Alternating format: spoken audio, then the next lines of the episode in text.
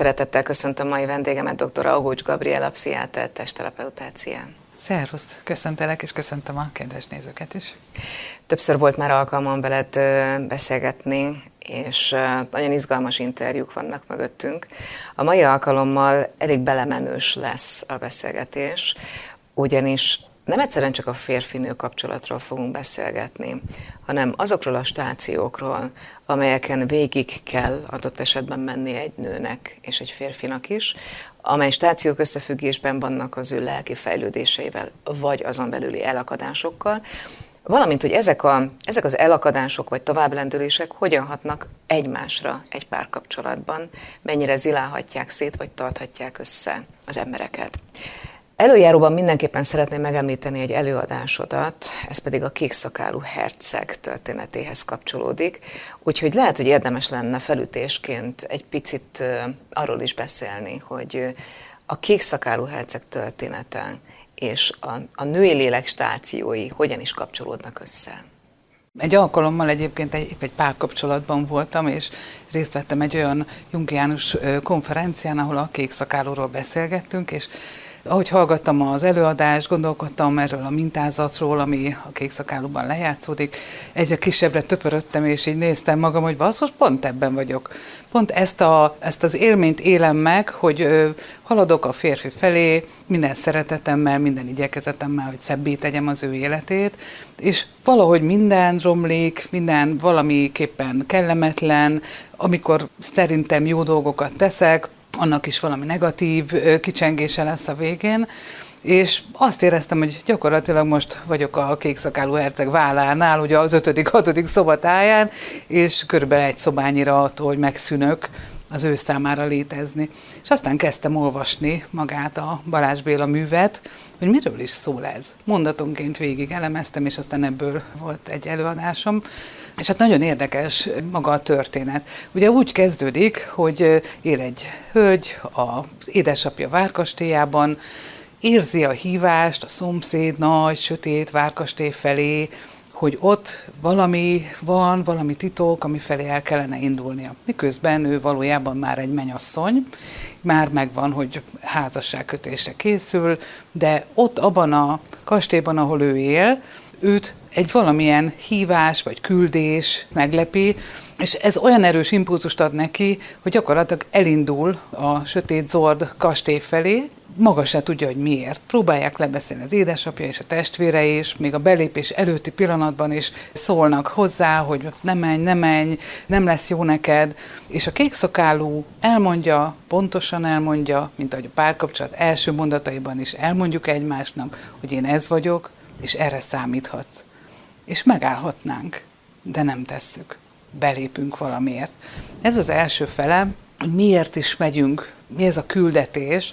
Én azt gondoltam, hogy ez nagyon hasonlatos ahhoz, amit a hétköznapokban, ugye a családi életünkben tapasztalunk, valamilyen fájdalmat, valamilyen hiányt, édesapánknak valami rejtelmes szomorúságát, mint hogyha onnan jönne a küldetés, hogy az édesapánk szívében levő bánatot valahogy szeretnénk feloldani, nem tudjuk az övében, de akkor keresünk olyan férfi partnereket, akiknek a szívében ugyanazt a szomorúságot, vagy hiányt, vagy ürességet látjuk. Mert és szeretnénk mi magunk feloldani, ha már apánknál nem tudtuk igen, megtenni? így van. Tehát, hogy azt a mintát, mint egy küldetésként fölvállaljuk, hogy ő most ilyen szomorú, ilyen elveszett, ilyen bánatos, ilyen nem érző, de én majd megyek, én majd érzővé teszem, én majd beragyogom az ő életét, én majd rendet teszek ebben a káoszban. És ez ezzel... a nőkre jellemző, bocsáss igen, meg? Tehát igen. ezt egy, egy férfi kül... ugyanígy nem fogja végig gondolni. A küldetéssel rendelkező nőkre jellemző. Természetesen mondhatjuk, hogy a férfiak számára is van időnként egy-egy parancs az édesanyjuk megmentésére, vagy az édesanyjuk szeretésére, de ez nagyon sokszor inkább úgy jelenik meg, hogy a többi nő felé nincs kapcsolódás. De Itt, pont az ellenkezője igen, akkor. Igen, igen. Mert hogy a nő meg nagyon akar kapcsolódni. Így van, a nő számára prioritás a kapcsolódás, a férfi számára inkább a tértartás, illetve a többi férfival való hierarchiában elfoglalt hely az, ami mérvadó az identitás szempontjából. Tehát, hogyha összeülnek férfiak beszélgetni, akkor a rangsor az első, meg hogy az én birodalomban milyen nagyszerű dolgok történnek. Hogyha nők összeülünk beszélgetni, akkor miről beszélgetünk? Hát nagyon hamar arról, hogy és akkor hogy vagyunk a párunkkal, és ki mit próbált meg, hogy így jobban menjenek a dolgok. Tehát számunkra a kapcsolat egyfajta jelzés arról, hogy én mennyire vagyok jó nő, jó családanya, jó partner, mi ezen mérjük magunkat. A férfiak nem csak a kapcsolatuk minőségével foglalkoznak, hanem egy csomó mással is. Persze fontos, hogy jó legyen a kapcsolat, de nem ennyire erősen a fókuszban van. Visszatérve tehát ahhoz az alapképhez, hogy a lány, aki megérzi, megsejti az apja lelkében szunnyadó vagy eltemetett dolgokat, és megpróbálja ezeket feloldani, vagy rajta, vagy másokon keresztül, mennyire lát rá a saját maga lelkére, mennyire akarja meglátni azt, hogy az ő lelkében közben mi van, vagy nem lesz-e nagyobb a küldetése, nem lesz-e hatalmasabb, mint az ő élete. Én azt találom a saját sorsomban, vagy azoknak a sorsán keresztül, akik hozzám fordultak eddig, hogy nem vagyunk tudatában annak a rugónak, ami hajt bennünket. Nagyon sokáig öntudatlanul követünk bizonyos parancsokat, vagy bizonyos belső késztetéseket, és az egy komoly önismereti munka, hogy ezeket a rugókat magunkban fölismerjük, például ezt a megmentési vágyat beazonosítsuk, és nagyon sok olyan hölgy érkezik hozzám, akár családállítás, akár egyéni terápiára, hogy mondja meg valaki, hogy miért mindig ugyanabból a típusból választok partnert, akivel már az első pillanatban tudom, hogy, hogy ugyanolyan, mint az előző volt, és mégsem tudok másik típust választani, mert egyszerűen nem vonz. Korábban, egy korábbi interjúban beszéltél a beavatás fontosságáról, a férfiak beavatásáról. Épp egy olyan példát hoztál, amit a, a kislányot tapasztalt meg a Földnek egy nagyon távoli pontján. Ha nem a törzsi kultúrára gondolunk, de mégiscsak hagyományokra, akkor hogyan határoznád meg a női beavatás lényegét és a férfi beavatás lényegét? Nagyon érdekes, hogy ez egy nagyon más módon működik. A nővel gyakorlatilag az első menstruációval megtörténik az, hogy nővé vált. A nő a természet által avatódik be. Természetesen vannak kultúrák, amelyek e köré szerveznek valamilyen rituálét, Például magyar hagyományban, az izzasztó kunyhóban ilyenkor összeülnek az asszonyok, lányok, ott vannak a, a fájdalom per meghittség szűkre zárt terében, és elmondják az asszonyok a lánynak, hogy nekik mi működik, mi nem, egész anatomiai részletességgel mit kell csinálni, hogyha nők vagyunk, hiszen mostantól kezdve te is azok közé tartozol, akik a nőiséget, mint párkapcsolati szint már hordozzátok. Na most a férfiak számára a beavatás arról szól, hogy a rátermettségét, az erejét bizonyítania kell a közösség számára. Szinte minden kultúrában ez valahol a fájdalom tűrésnek a bizonyításán keresztül történik meg. A félelem legyőzésének a bizonyításán keresztül történik meg. A saját erejének a, az irányítási képességének a bizonyításán keresztül történik meg. Tehát az, hogy van erőm, az még nem elegendő ahhoz, hogy férfiként ismerjen el a közösség. Uralom-e az erőmet? Uralom-e a félelmemet? Uralom-e az érzéseimet? Elképzelhetőnek tartod, hogy ha megtörténik az igazi beavatás, akkor a nő és a férfi, vagy akkor még lány és fiú képes lesz annyira rálátni a saját lelki folyamataira, most nem tudatosan elemezve az, de megérezve, hogy ezek az elakadások, vagy ezek a heroikus küzdelmek később esetleg nem nyomják agyon őt. Van-e összefüggés a kettő között? Mindenképpen a beavatás az egy lehetőség, hogy innentől kezdve másként nézzünk rád, de hogyha valakinek traumatikus volt az életének a korábbi időszaka, akkor ezeket a traumákat nem feltétlenül írják ezek fölül. Tehát elfogadlak ezentúl férfivé, elfogadlak ezentúl nővé, mondja a kultúra, de hogyha a korai életszakaszban ért valamilyen traumatizáció, akkor az sajnos együtt utazik velünk tovább. Akkor más oldalról közelítem meg ugyanezt a kérdést. Tehát a beavatás elmaradása, amely mostani időszakra nagyon is jellemző, egyúttal magával hozhatja azt is, hogy 10-20-as éveikből a férfiak is átcsúsznak 30-as, 40-es éveikbe is, ugyanazzal a kvázi gyermeki lélekkel, most nyilván salkítom, de érted, hogy mire gondolok, tehát, hogy nem nő fel bizonyos élethelyzetekhez, de akár a nő is. Így értettem tehát a beavatást, hogyha a beavatás így elcsúszik, akkor megalapozhatja azt, hogy a traumatizáltság nő. A beavatás hiánya azt eredményezi, hogy nem tudjuk, hogy mikortól van az, például, hogy a kisfiúra férfiként kell nézni. Ahogyha a kultúra ad egy beavatást, hogy édesanya, ő most már nem a te kicsi fiad, hanem ő már a férfi közösség tagja, akkor az egy apropó arra, hogy megváltozzon ez a viszony. Hogyha ez nem történik meg, akkor gyakorlatilag magából a kapcsolódásból nem következik, hogy mikortól ne vigye be anyuci reggel a kávét a kisfiának. Akkor beviheti 35 évesen is, és a kisfia kiküldheti, vagy kizavar, hogy te eszi abot megint nem tettél rá. De hát egyszer ennek véget kell vetni, hogy hiszen egyszer a férfinak el kell indulni a saját erő útján, hogy azt tapasztalja, és már nem a kisfiú világot, de a közösség nem ad az anyáknak impulzust arra, hogy mikor jött ez el. Én úgy gondolom, hogy sok félrecsúszásnak ez, a, ez az oka. Mit tartanál ideálisnak most modernkori beavatásként? Én azt gondolom, hogy a férfiaknak kellene a saját férfi világukban ezt a rituálit föléleszteni, és közvetíteni felénk, nők felé, hogy, hogy, hogy ezekkel a jelekkel mi ezt most megtettük, és innentől kezdve ő most már közénk tartozik. Tehát a férfiaknak lenne fontos, hogy ezt a rituálét a férfi oldalról kidolgozzák. Visszatérve a beszélgetésünk alapmotívumához, kék szakálú herceghez, nézzük meg egy kicsit, hogy amikor a nő, aki egy számára is hatalmas feladatot vállal, és próbálja ugye a párkapcsolatain keresztül megélni azt a hiányt, amit akár ő, akár az apja, akár a felmenői vagy is azt a küldetést, vagy azt a küldetést. Hogy tűnik ő el ebben az egészben? Vagy lesz-e olyan pont, amikor ő felismeri ezt, és nem akar alul maradni többé, de nem lesz kiegyenlített a párkapcsolata sem, mert akkor lehet, hogy ő fog felülre kerülni. Ugye a kékszakálúban látjuk, hogy Judit halad előre, szobáról szobára, kékszakálú mindig elmondja neki, hogy hát itt ez van, véresek a falak, fegyverek, véres pénz, tehát megy, megy előre, halad. És Judit mindig valami hurrá optimizmus, hogy nem baj, én a te palotádat szépé teszem, én majd lemosom a vért, én majd kitisztítom ezt a teret, és majd ragyogni fog a napsugár, én be akarom hozni neked ide a fényt ezekbe a sötét zugokba. Szinte még egy kicsit ilyen narcisztikus, vagy egy kicsit ilyen gyermeki fantáziával is, egy ilyen omnipotenciával is haladunk előre, kedves megmentő hölgyek, hölgytársaim, a férfi lehekében azzal a biztosíttel, hogy van elég erőnk, van elég muníciónk, hogy, hogy létrehozzuk azt a változást, amit szeretnénk. És eljön egy pillanat, amikor azt mondja a kék szakál, hogy jó, akkor, hogyha úgy döntöttél, hogy tovább jössz, akkor zárodjon be az ajtó. És van egy pillanat, amikor már nincs visszaút. És az egész olyan, mint egy mozgó járda, hogy halad előre egy folyamat, és egy adott ponton már nem lehet visszafordulni. Akkor mi történik a nővel?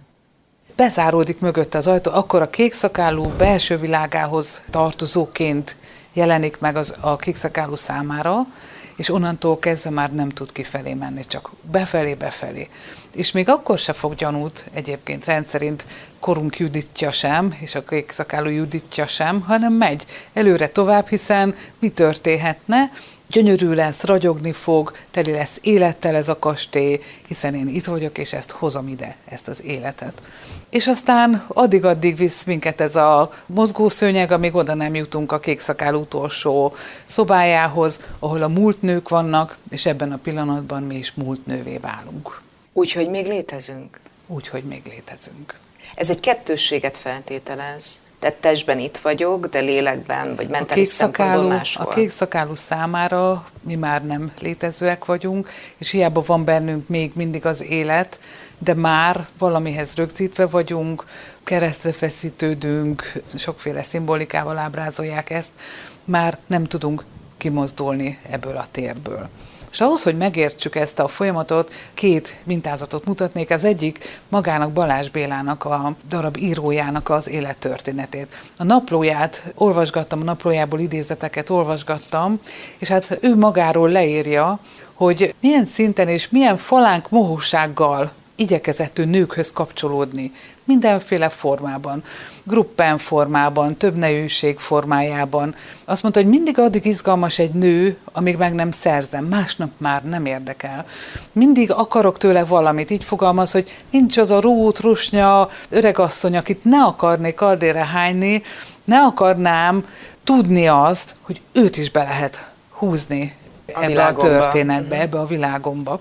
Gondolkodjunk el, hogy mi történik. Mi történik kékszakálúval? Van itt valójában érzelmi kapcsolat?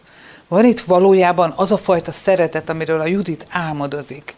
Létezik ez ebben? És hogyha nem, akkor miért nem? És ahhoz, hogy ezt megértsük, hogy erre rávilágítsunk, Bálint Mihály őstörés című munkáját idézném. Ő hozta be a lélektan történetébe az alapzavar fogalmát. Azt mondja, hogy ha az első három évben az édesanyja és a gyermek kapcsolata zavart szenved, akkor az én és a másik viszonylatában fájdalom keletkezik. Hogyha itt van az én, és itt van a másik, és ez fájdalmas, akkor valójában a lélek úgy védekezik, hogy ennek a kapcsolódásnak nem szabad létrejönnie. Ez két módon szüntethető meg. Az egyik módja, hogy én megszüntetem magamat, ez lesz majd a kapcsolatfüggő forma, Ilyenkor csak a másik igényei számítanak, csak ő létezik, ha ő nincs, akkor sivatagba érzem magam, érzelmileg ellehetetlenülnek, hiszen a kapcsolaton belül én önmagamat nem tudom megélni. A másik megoldás, hogy ez ne jöjjön létre és ne fájjon, az, hogy megszüntetem a másikat és csak én létezem. És a másik csak mint használati tárgyként, szimbolikaként van jelen, és csak az én igényeim, csak az én impulzusaim uralkodnak. Ennek az alapzavarnak tehát az a lényege, hogy a kapcsolódás nem tud létrejönni. És hogyha nem tud létrejönni a kapcsolódás, akkor valójában az a szeretet áramlás, amit gondoljuk, hogy megélhetnénk, ez nem tud megtörténni. Hiszen az én és a másik együtt léte az, amikor az a szeretet áramlás, amit ugye mindig álmodunk, hogy mi együtt, ennek a léte kell ahhoz, hogy értelmes, boldog, szeretetteli párkapcsolatban legyünk. Tehát lehet látni Balázs Bélán keresztül, az ő történetén keresztül, és magán a kékszakálú történetén keresztül is, hogy ebben a történetben ez az alapzavar, mint mintázat jelenik meg, mégpedig a férfi oldaláról az a fajta a másikat megszüntető dinamika sejlik föl, míg a Judit részéről pedig az önmagát végül is megszüntető és felszámoló dinamika sejlik föl. Ez a mindennapjainkban tehát úgy jelenik meg, hogy az elején van egy vonzó, titkos, titokzatos férfi, haladunk felé, úgy érezzük, hogy bármilyen nehézségben van, én majd fel fogom oldani őt, beviszem a lelkébe az életet, de ezt olyan módon tesszük, hogy önmagunkról, az önmagunk igényeiről lemondunk. Egy darabig ebből van visszaút, egy idő után pedig végérvényesen beletapadtunk abba a történetbe, amiben én már nem létező vagyok, a másik várának egy alkatrésze vagyok, a szenvedésre, az ő szenvedéseire fölfeszített vagyok, és az ő dinamikája ural engem. Azt mondtad az imént, hogy ha a Bálint műből indulunk ki, az első három év lesz az, ami igazán meghatározó. Tegyük fel, hogy az anya azt gondolja, hogy ő jól szerette akkor a gyerekét, mondjuk a kisfiát.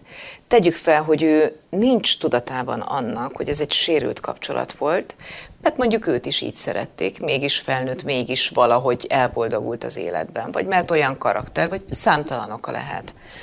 Ha az anya nem tudja ezt, és a fiú sem tudja ezt, hogy ők nem jól szerették egymást, vagy valójában nem tudtak kapcsolódni, hogy lehet visszatérni ehhez a ponthoz, ha föl sem ismerik?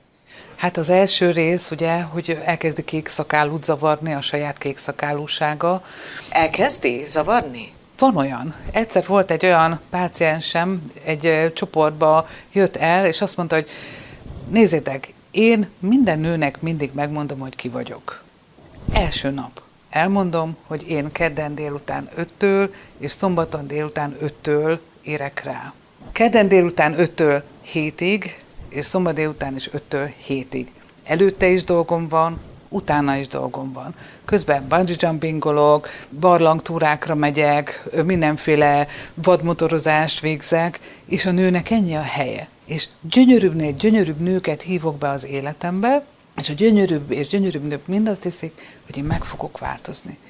De én most már 45 éves vagyok, és én nem fogok megváltozni, én ilyen vagyok. És az elején jönnek a nők, és szeretnek, szerelemmel szeretnek, és én boldog vagyok, hogy ők jönnek, arra a két órára, de utána, amikor elkezdik tolni az érzelmeiket, amikor szeretni akarnak, amikor be akarnak mutatni a szüleiknek, amikor, amikor azt akarják, hogy legyünk csak úgy, mi csak legyünk összebújva, akkor én rosszul vagyok, és nem értik, hogy én rosszul vagyok, és nekem ebből el kell mennem.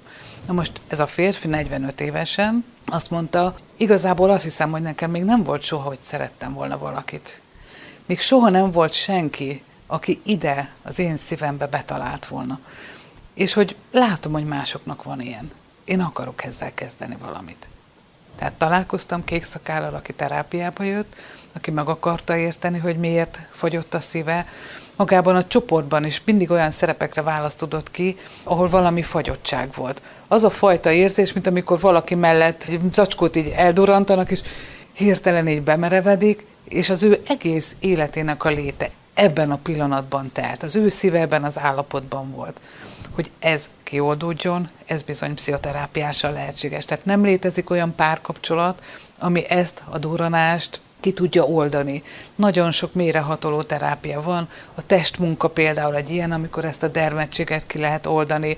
A Lajner-féle pszichoterápia, ahol belső képeken keresztül oldódik ez a belső riadalom rémület. Ez sajnos egy-két év is lehet mire ebben a rétegben ezek a fájdalmak kioldódnak. Nagyon fontos az is, hogy azt megértsük, hogy az édesanyák a rosszat hogyan csinálják, mert nem tudom elképzelni, hogy egy édesanya eleve rosszat szeretne a gyermekének. Tehát az első az, amikor maga is lefagyott. Transgenerációs történet lehet a háttérben. A második, hogy megpróbál mindent nagyon jól csinálni. És a ritmus, ami a fia és ő közötte van, valamilyen külső rendszernek megfelelővé van erőltetve, ez is okozhat fájdalmat. Tulajdonképpen az első három évnek a biztonságérzetét az összehangolódó ritmus és a megfelelő táplálás adja. A túl gondoskodás épp olyan ártalmas, mint a nem gondoskodás, az elhanyagolás. Mindegyik fájdalmat tesz ebbe a kettősbe. Ha megjelenik egy kék szakál terápiás folyamatban, hogyan lehet az első lépéseket meghatározni? Tudom, hogy ez mindig egyénfüggő, de biztos, hogy van arra valamiféle elképzelésed, egy gyógyulási út felvázolása, ami az első néhány lépésnél szinte mindenkinél ugyanaz lesz. Hova lehet eljutni a legelső egy-két alkalommal? Hova mentek el egyáltalán lélekben? Hát az első egy-két alkalom itt a beazonosítása a problémának, illetve valamilyen bizalmi tér kialakítása. Azért mondom, hogy valamilyen, mert eleve nincs bizalom kék szakában, főként a nőterapeuták felé. Eleve nem lehetséges, hogy ő teljesen odaadja magát, de a saját folyamataitban mégis találhat olyan mozzanatokat, amik időről időre kinyitják ezt az ajtót, és a saját fájdalmait meg tudja nézni. Tehát ahova hívom kék szakát, az a saját fájdalmainak a megélése. De ez egy nagyon veszélyes ez egy nagyon veszélyes és fájdalmas terep az ő számára. Nem csoda, hogy nem könnyű erre rászállni magát valakinek. Azt lehet tudni, hogy kék szakának például milyen férfi képe van? Például az apával való kapcsolata milyen? A többi férfire hogyan tekint? Versengést lát-e mindenhol? Vagy egyszerűen annyira biztos saját magában, hogy számára a versengés méltóságon aluli? Nagyon sok olyan házasságról, párkapcsolatról tudok, ahol, ahol azt mondják a nők, hogy eljön közösségbe, ő a társaság közepe, imádnivaló, mosolyog, ragyog, mindenkiért felelősséget vállal, gondoskodó, és senki nem tudja, hogy otthon nekem milyen. Tehát, hogyha az apával való kapcsolat megfelelő volt, a fiatal kék szakálnál, akkor az a felület, ami a világ felé irányul, az lehet teljesen tökéletes, idealisztikus akár. Ettől függetlenül a kettősbe, amikor a hálószoba ajtó behúzódik, akkor viszont ott a gyomorgörcs és ott, a, ott ennek a fájdalomnak a lenyomata. Tehát az, hogy mit lehet tenni a terápiában, mindenképp a fájdalomhoz való közelebb kerülés viszi előre ezt a dolgot. Nagyon érdekes volt, Balázs Béla a naplójában találtam egy idézetet a késői naplójában, már a halála előtti utolsó mozzanatoknál.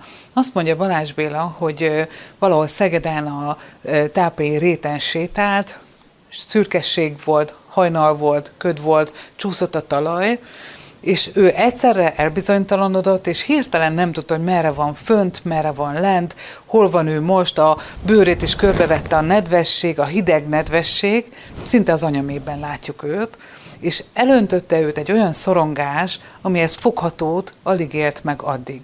És ott állt ebben a végtelen szorongásba, vagy próbált haladni, szinte összegörnyedve, és azt mondja, hogy egyszer valahonnan a tápai rétről egy szolgáló lánynak az énekét hallotta. Milyen szimbolikus. És a szolgáló lány, valószínűleg ő is félt, de az éneke, az a beterítő, meleg, kedves Tisztaság. hangú, tiszta ének megérkezett ide a szívéhez, és akkor érezte, hogy nincs egyedül.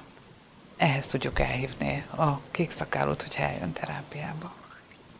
Dr. Agocs Gabriella, pszichiáter, testterapeutának nagyon köszönöm. Köszönöm